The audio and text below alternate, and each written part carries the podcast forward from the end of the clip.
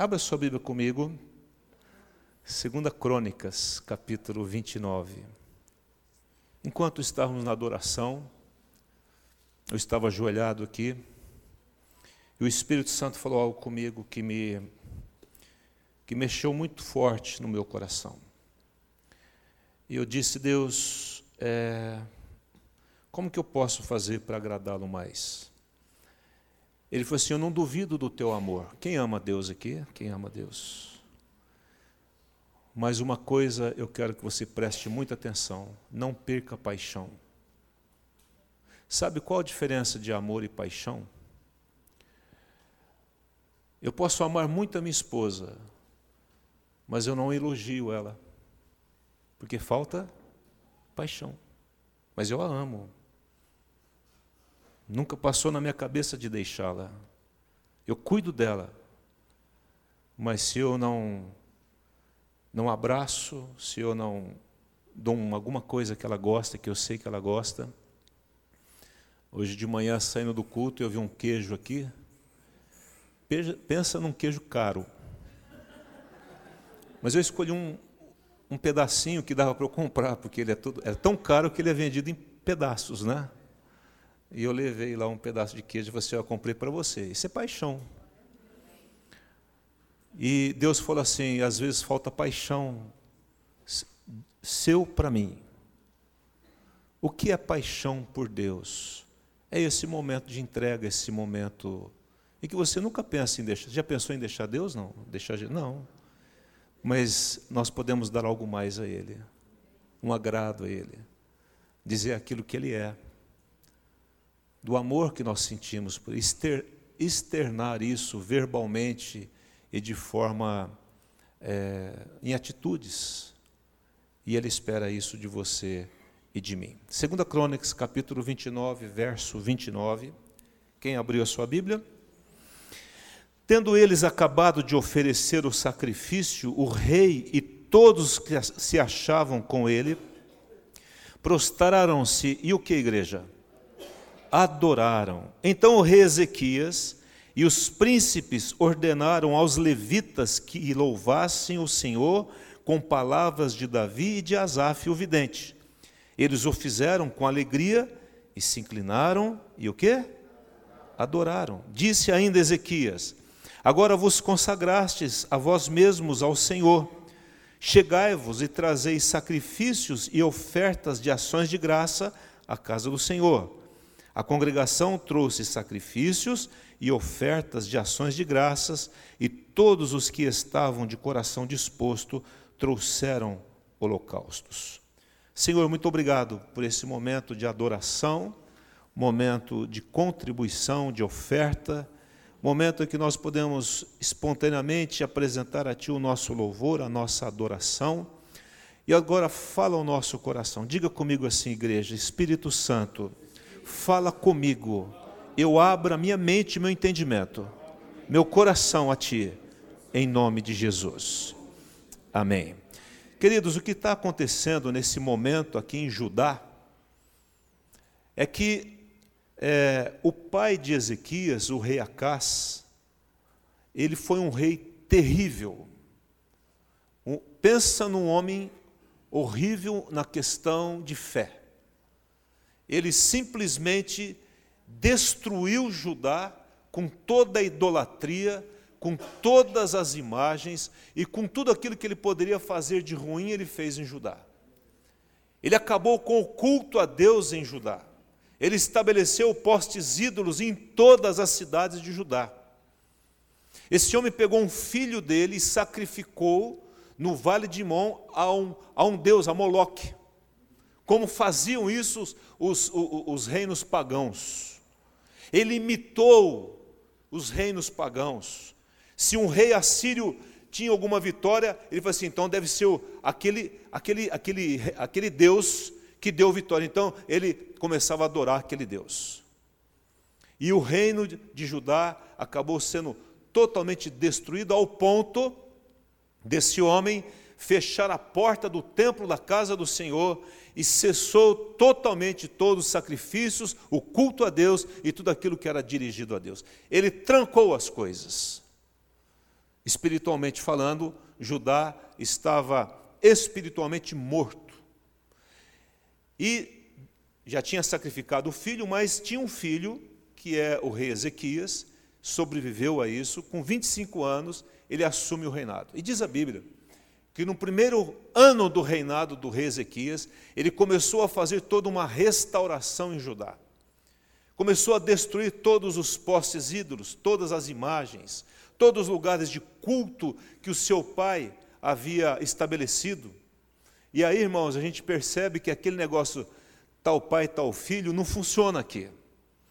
Eu não preciso cometer os, os pecados dos meus pais e nem ficar criticando-os. Né? Eu tenho que tomar uma postura e eu não posso ficar aí é, é, é, é, jogando sobre as costas dos meus pais a, a desgraça da minha vida hoje. Não.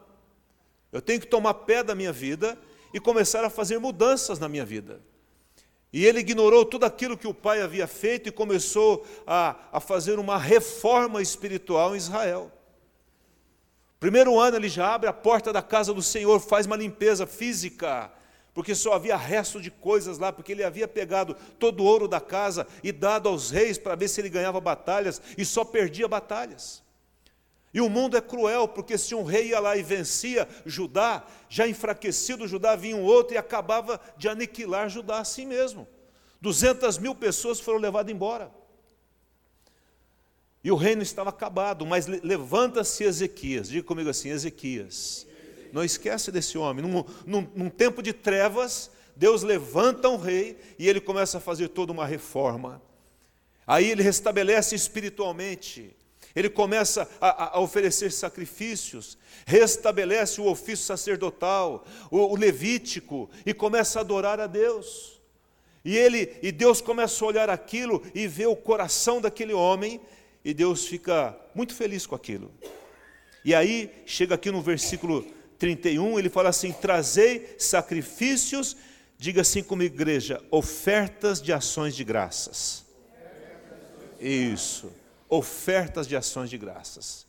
Havia em torno de seis tipos de ofertas a Deus: oferta pelo pecado, oferta holocaustos, oferta de, de todas, a, a, a, todas as coisas. Mas aqui existia dentre elas uma oferta de ações de graças, que ele chamava de ofertas pacíficas, que não era um animal propriamente dito, mas era cereais. Era um bolo que se fazia. Então, se alguém queria é, agradecer a Deus por alguma bênção, por alguma coisa que recebeu, ou mesmo não porque recebeu alguma coisa, mas porque por estar bem, por estar vivo, né, como nós oramos aqui hoje, ele ia lá, pegava um cereal, alguma coisa, levava e eles queimavam aquilo diante de Deus. Era uma oferta de gratidão, de ações de graças.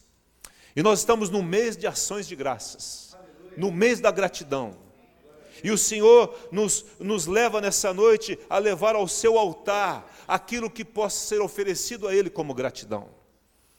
E nós estamos diante do altar do Senhor nessa noite. Qual é a gratidão? O que, que você tem para oferecer a Ele? Nessa noite. Qual é o cereal, né? Qual é aquilo que você pode queimar diante de Deus ele, e ele cheirar o suave aroma da gratidão? Isso mudou o coração de Deus com relação a Judá.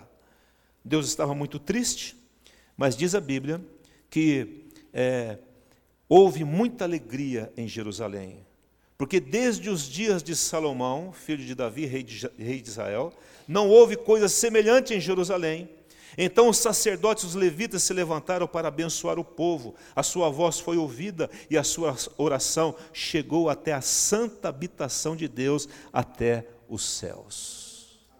Amém? Não? Mas como tudo que está muito bem, o inimigo tenta fazer alguma coisa e veio um grande ataque. O rei da Síria, Senaqueribe, com um grande exército, pelo menos cerca de pelo menos, no mínimo, 185 mil soldados vieram contra Judá e cercaram Judá. E aí começa a afrontar a Deus. E tem toda uma história lá em 2 Reis que fala sobre esse episódio de uma forma mais detalhada.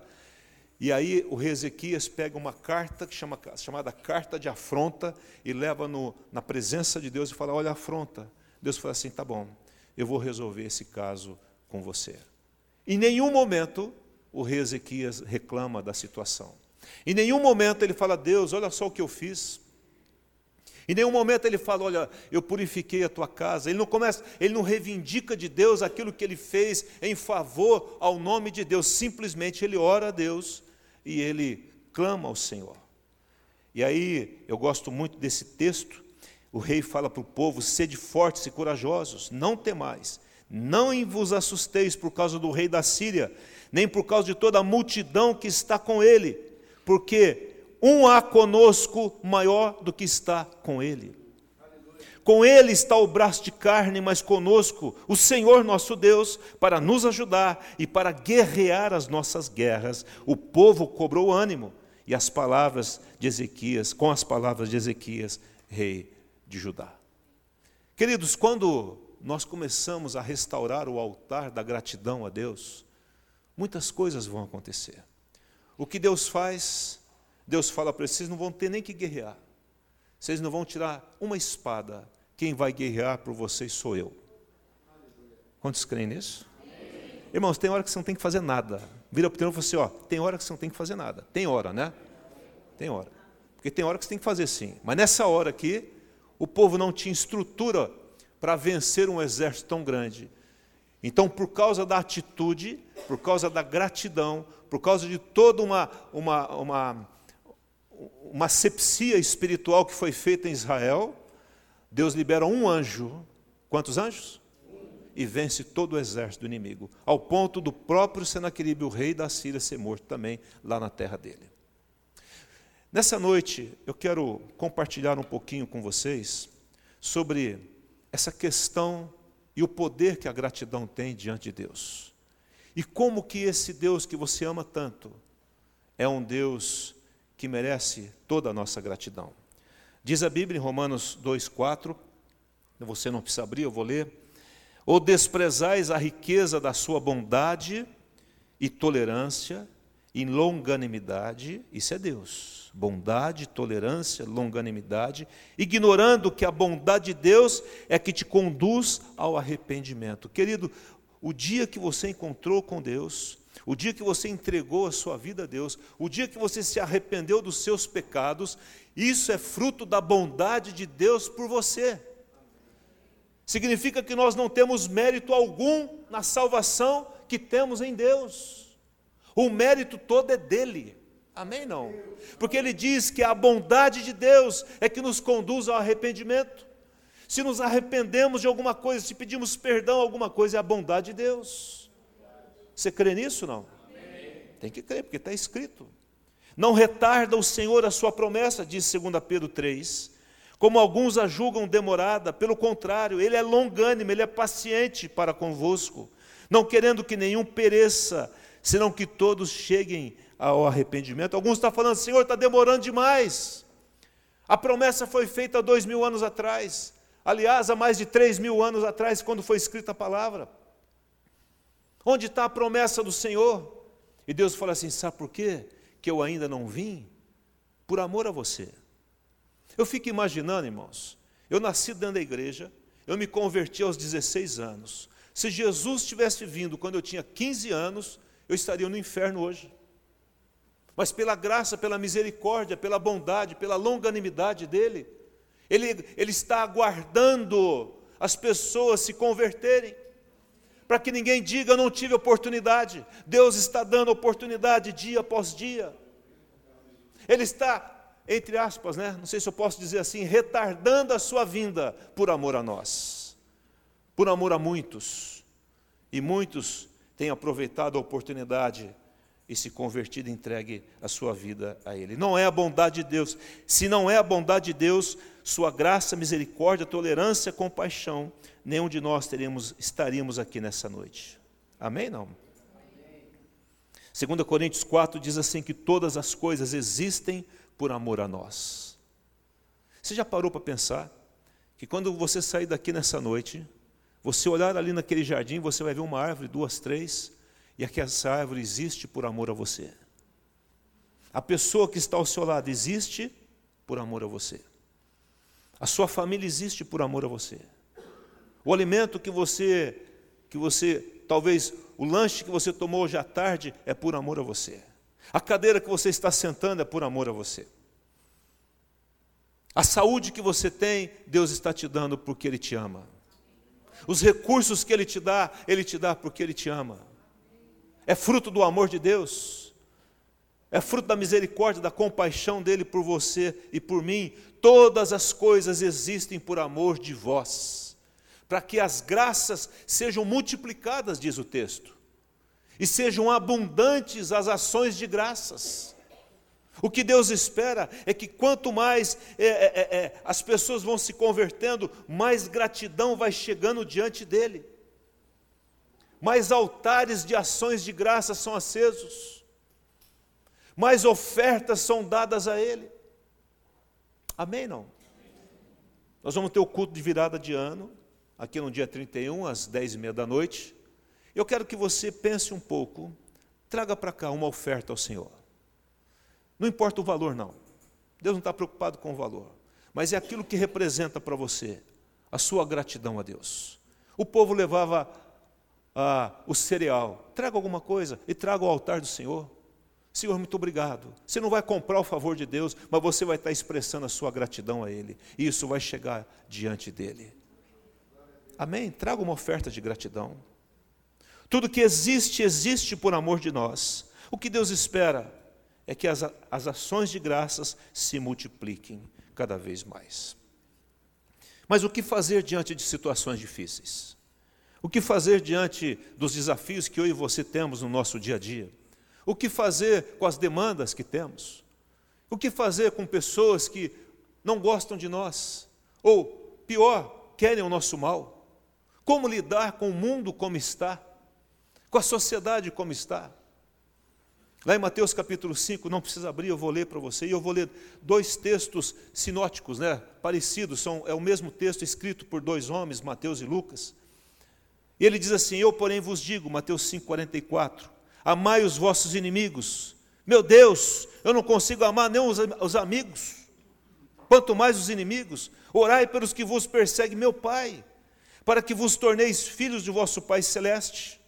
Porque o filho do Pai Celeste, ele ama o inimigo, ele, ele ora pelos que são, que são é, aqueles que nos perseguem, porque ele faz nascer o seu sol sobre maus e bons, e vir chuvas sobre justos e o quê?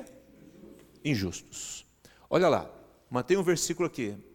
Ele faz nascer o seu, o sol é de quem? O sol é de quem, igreja? De Deus. Sobre quem? Maus e bons, e chuva sobre justos e injustos. Vamos imaginar que você tem uma terra, mas o teu vizinho é um cara encardido, difícil de lidar, quer o teu mal, e o que ele puder fazer para destruir você, ele destrói. E você tem poder para mandar chuva para onde você quiser. Você mandaria chuva para o campo dele? Você faria o sol, se você manda no sol, você faria o sol brilhar ali para nascer a planta dele e as coisas acontecerem? Sim ou não? É uma pergunta que é feita.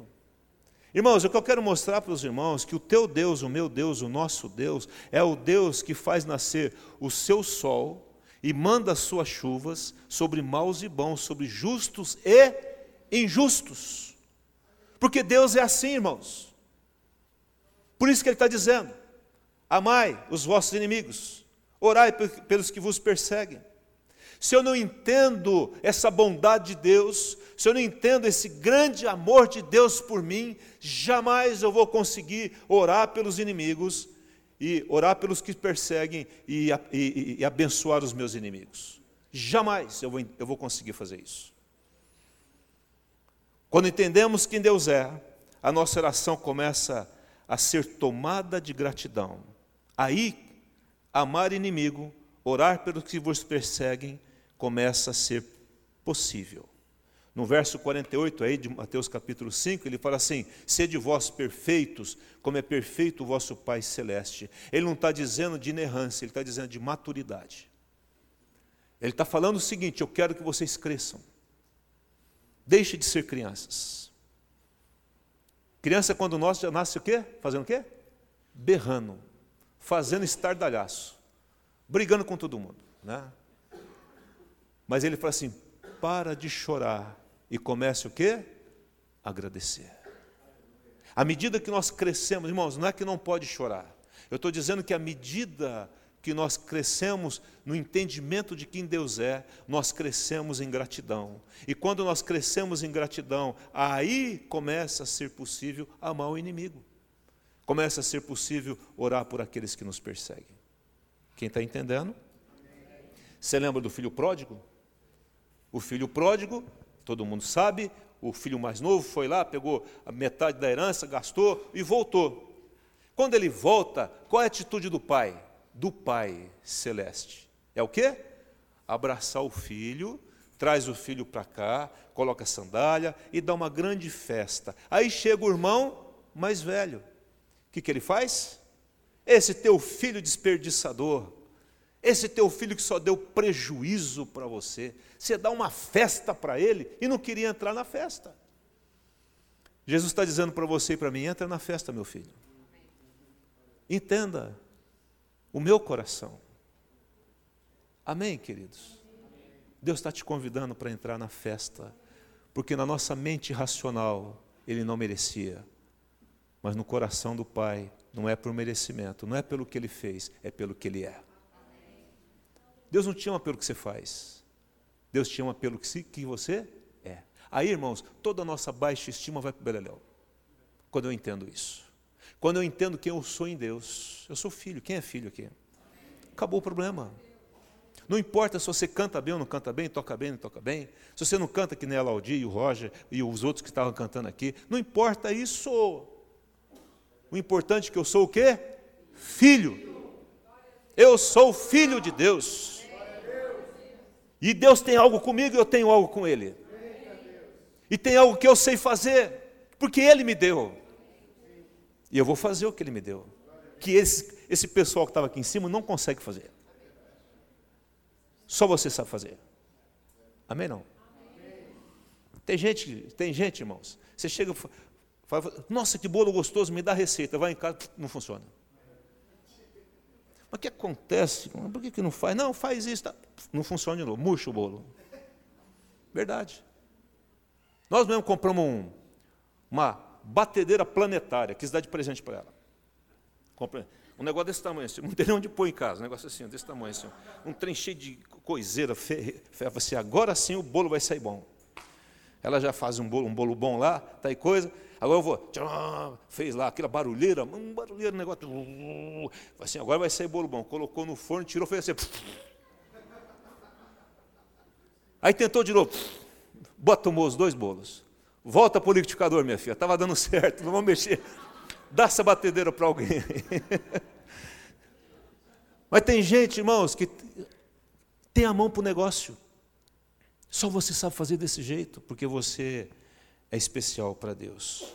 Amém? Não?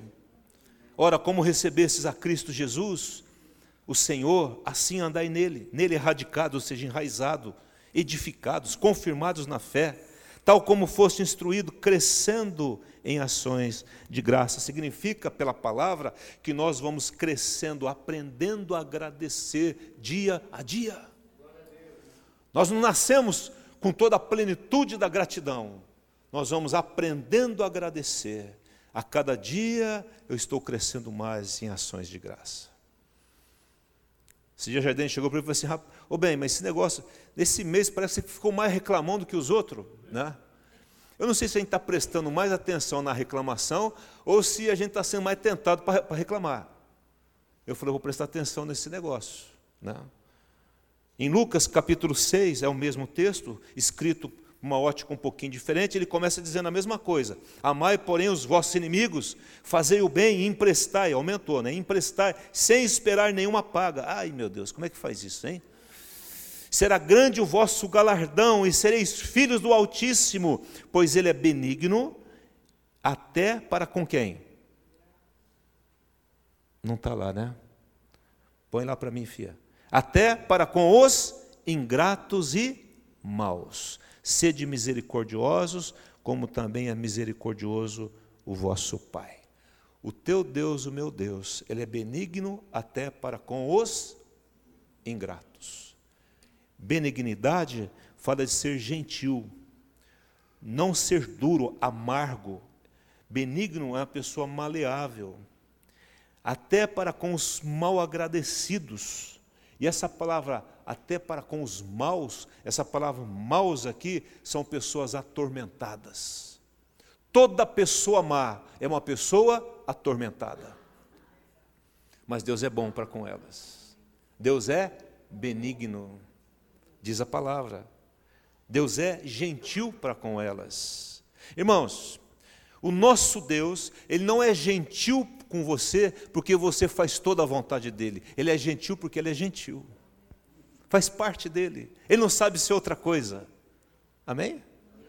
Ele não sabe, irmãos. É, maleável é um Deus que, quando a Bíblia não tendo outra palavra, Deus se arrepende do mal. Na verdade, Deus não se arrepende de nada, mas eu, mas não, como nós não temos palavra no português, é colocado dessa forma: é que Deus olha e Ele não é, é duro, Ele não tem um semblante duro, cáustico.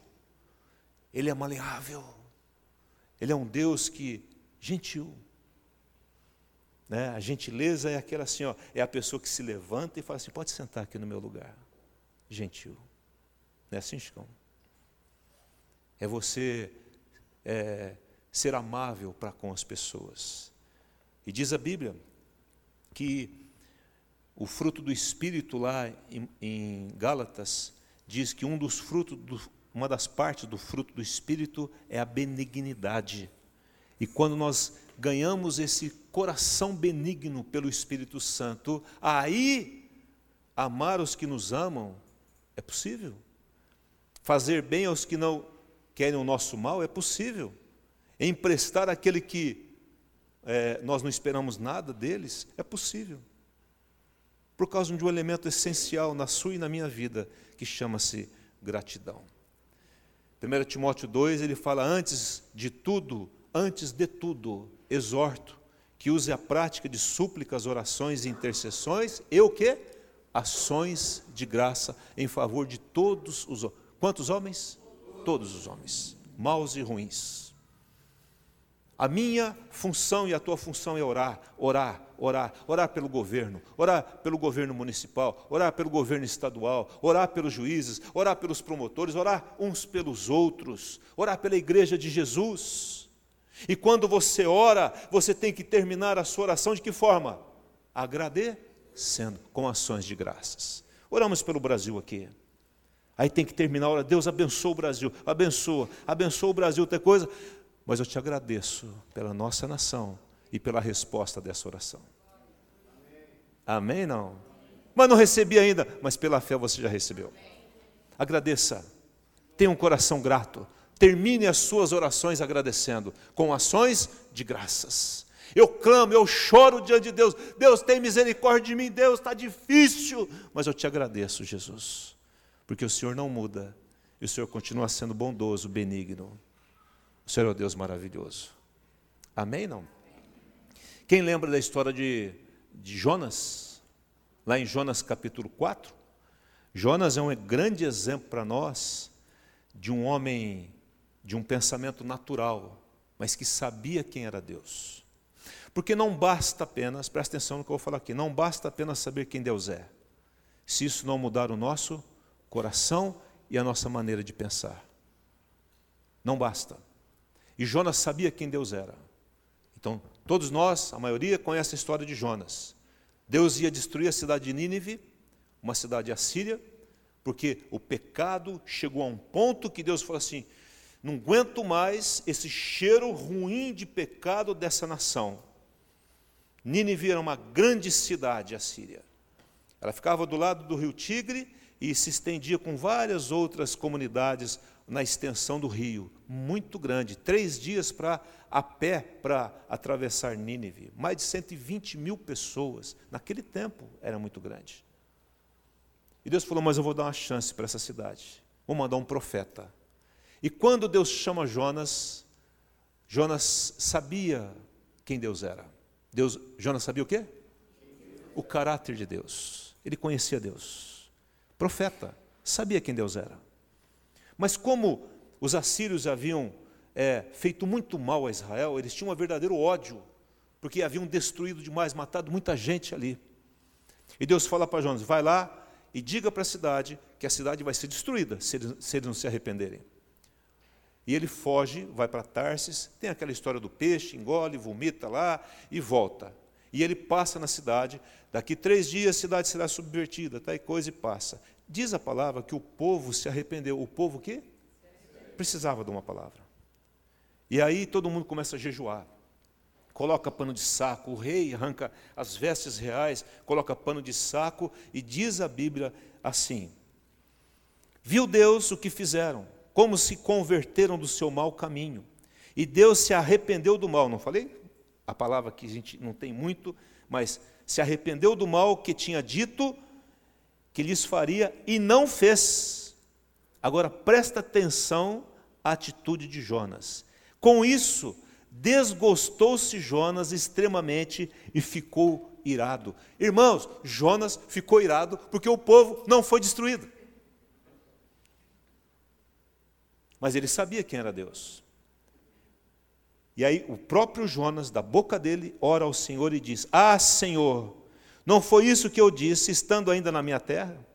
Por isso me, me adiantei, fugindo para Tarsis, pois sabia que és Deus clemente. 4:2 de Jonas, livro de Jonas. Deus clemente, misericordioso, tardio em irar-se, grande em o que? Benignidade, e que se arrependes do mal. Ele estava tão irado que ele falou assim: me mata, mas eu não quero ver isso. Sabe por quê, irmãos? Ele conhecia quem era Deus, sabia quem era Deus. Às vezes nós conhecemos Deus, mas nós perdemos a paixão por Ele. Deus é apaixonado pelo homem. Deus ama o homem, mas Ele é apaixonado. No entanto, chamado paixão de Cristo. Por causa do amor, ele demonstra, ele dá a sua vida por você e por mim na cruz do Calvário.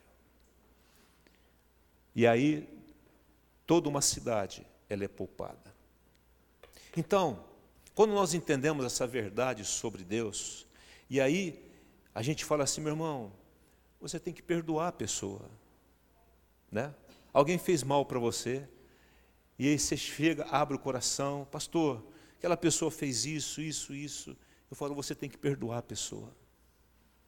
Onde que eu encontro elemento para perdoar alguém? Pelo perdão que eu recebi. É injusto não perdoar alguém. Quem lembra da parábola do credor incompassivo? Quem lembra aqui? A parábola que Jesus contou sobre o credor incompassivo diz que um homem devia para um rei, e aí eu fiz umas contas aí, eram 60 milhões de denários. Cada denário era um dia de trabalho. Ele devia 60 milhões de dias de trabalho, Cláudia.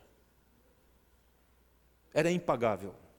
Mas ele vai diante do rei, ele pede clemência, ele pede perdão, ele fala: oh, me ajuda, eu vou pagar. Não vai pagar. Mas o rei, sabendo da impossibilidade, fala: tá bom, você está perdoado. Aí, andando pela cidade, ele encontra alguém que devia 100 denários. O que é 100 denários perto de 60 milhões? E ele pega o cara, pegou pela gola, pelo colarinho, fala: me paga os 100 denários. Mas eu não tenho, tal. O cara se ajoelha, fala: tem misericórdia. Fala assim: não, não, não. Mandou o cara para a cadeia. Diga que sim comigo. E o rei ficou sabendo disso. E a coisa não ficou boa para o lado dele chamou a pessoa, falou assim: Eu não te perdoei. Por que, que você não perdoou também? Igualmente eu te perdoei. Irmãos, o texto é interessante.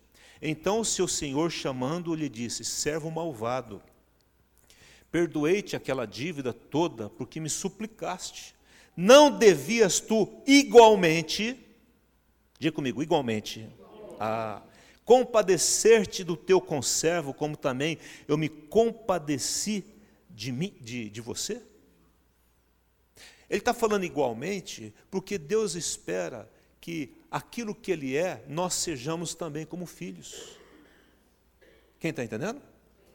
Na verdade, Deus olha para nós e fala assim: Eu quero muito que aquele meu filho se pareça comigo. Como é que nós vamos parecer com Deus? Alguém faz um mal contra você e você fala assim: não tem jeito de perdoar. Eu fui tão perdoado.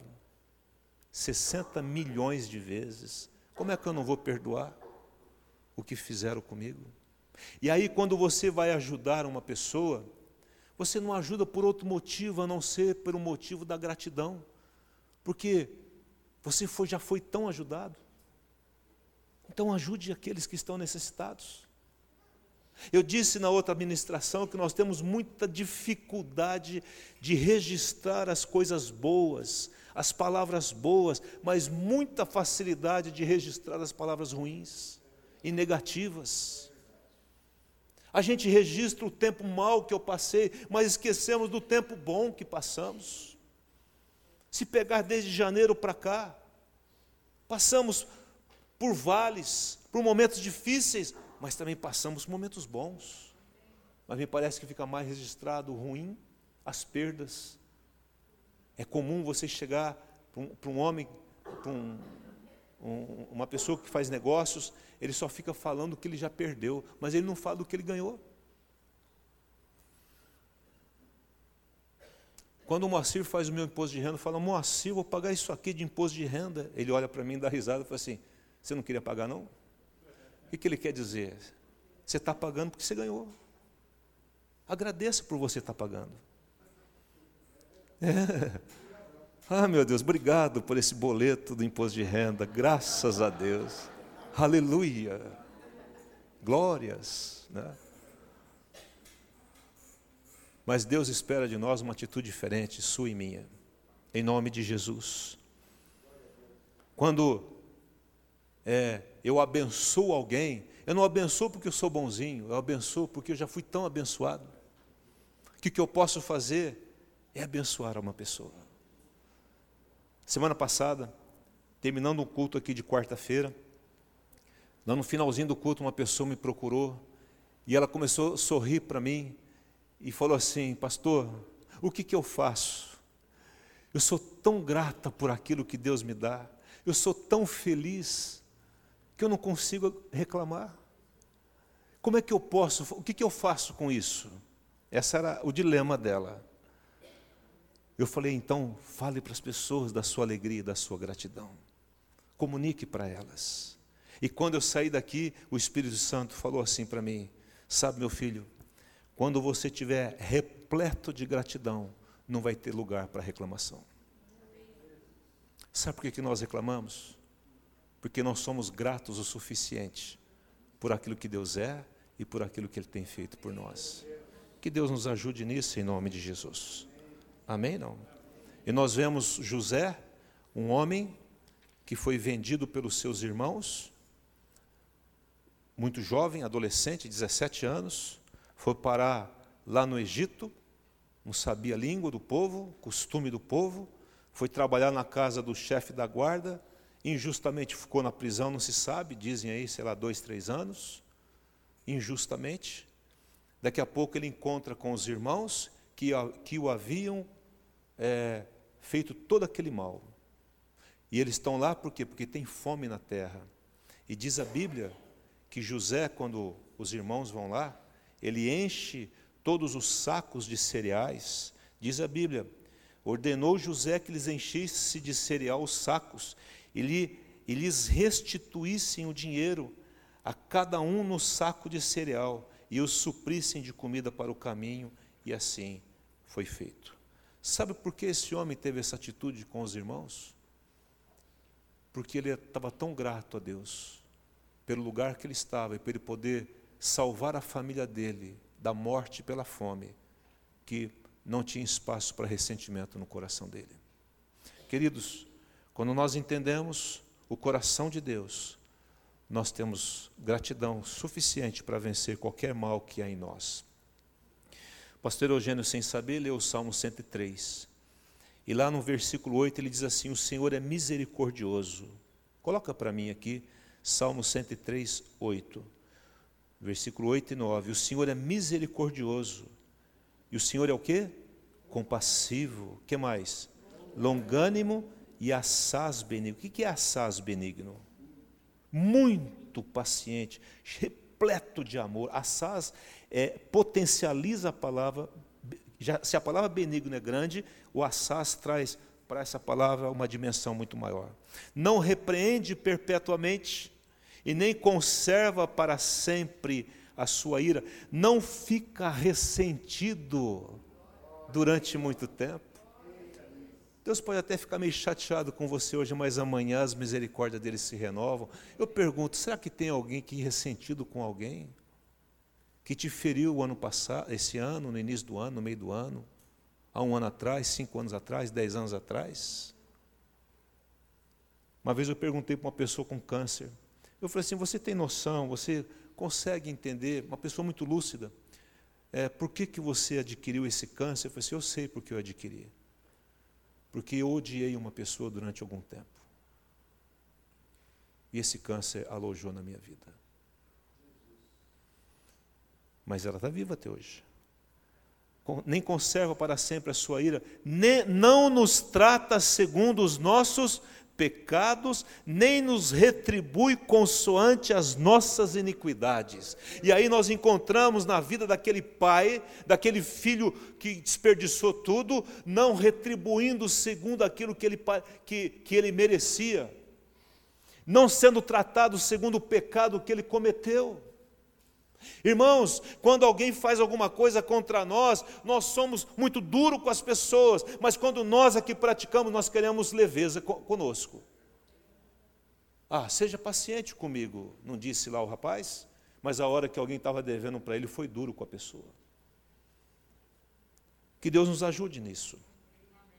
Estamos tão gratos a Deus por tudo que Ele fez e é, e tem feito na minha vida, que eu não consigo mais reclamar.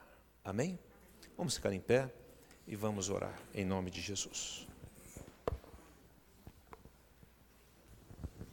Deixa eu compartilhar algo que aconteceu hoje, hoje de manhã, que eu veio para o culto. E eu fiquei em casa, eu estava com as minhas netas, desde sexta-feira estou com elas.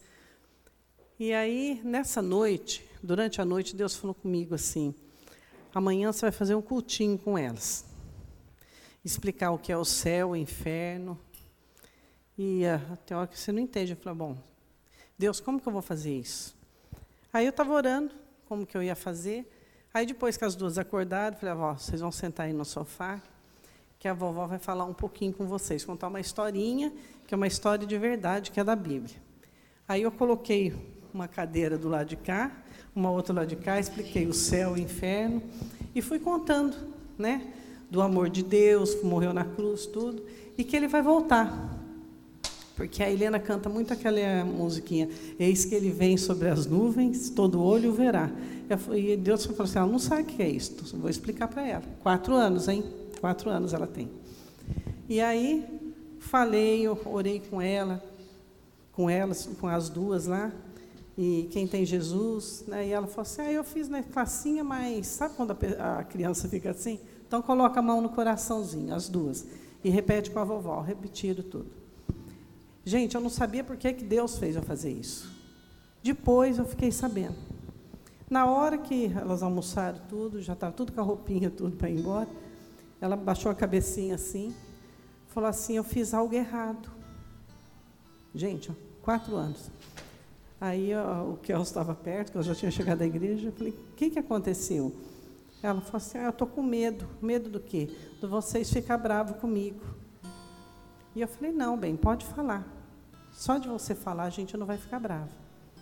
Aí ela falou: Eu joguei, que ela estava com uma bonequinha da Sara, que tinha uns alfinetinhos, isso ontem. E o Espírito Santo ministrou ela de manhãzinha nesse culto. Ela falou: Eu peguei os três alfinetinhos e joguei fora. Devem. Gente, e hoje eu entendi o porquê. Ela foi, o coração dela comoveu com a presença de Deus de manhã na hora do cultinho e ela quis pedir perdão. Aí ela foi lá, mostrou para o vovô onde jogou. E aí a gente falou, glória a Deus. Aí depois eu estava levando ela, eu falei, vovó ficou muito feliz com o que você fez. E você errou, mas você veio e falou. Isso está certo.